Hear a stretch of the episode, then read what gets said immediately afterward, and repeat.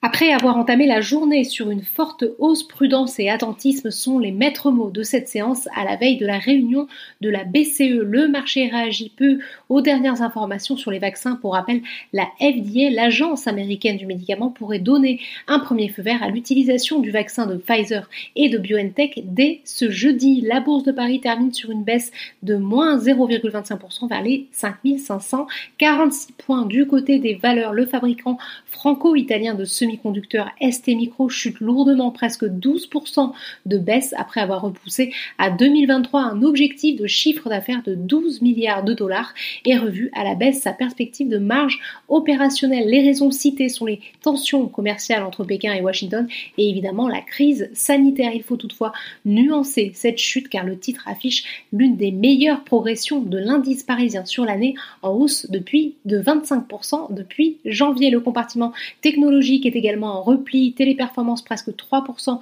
de baisse, Worldline moins 1,85%, tout comme le luxe, Kering lâche 1,81%. À contrario, le secteur automobile est recherché, Renault plus forte hausse de l'indice, plus 3,81%.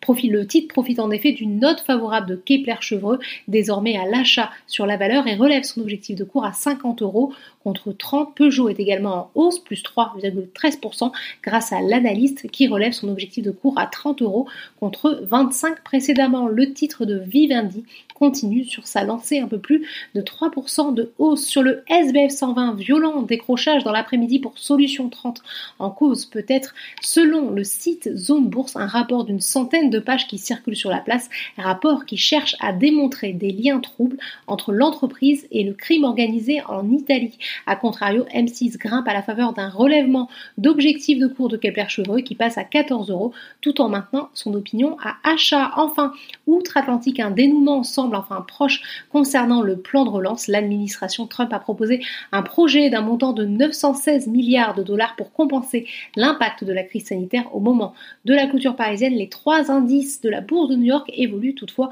en territoire négatif. Voilà, c'est tout pour ce soir. N'oubliez pas, toute l'actualité économique et financière est sur Boursorama.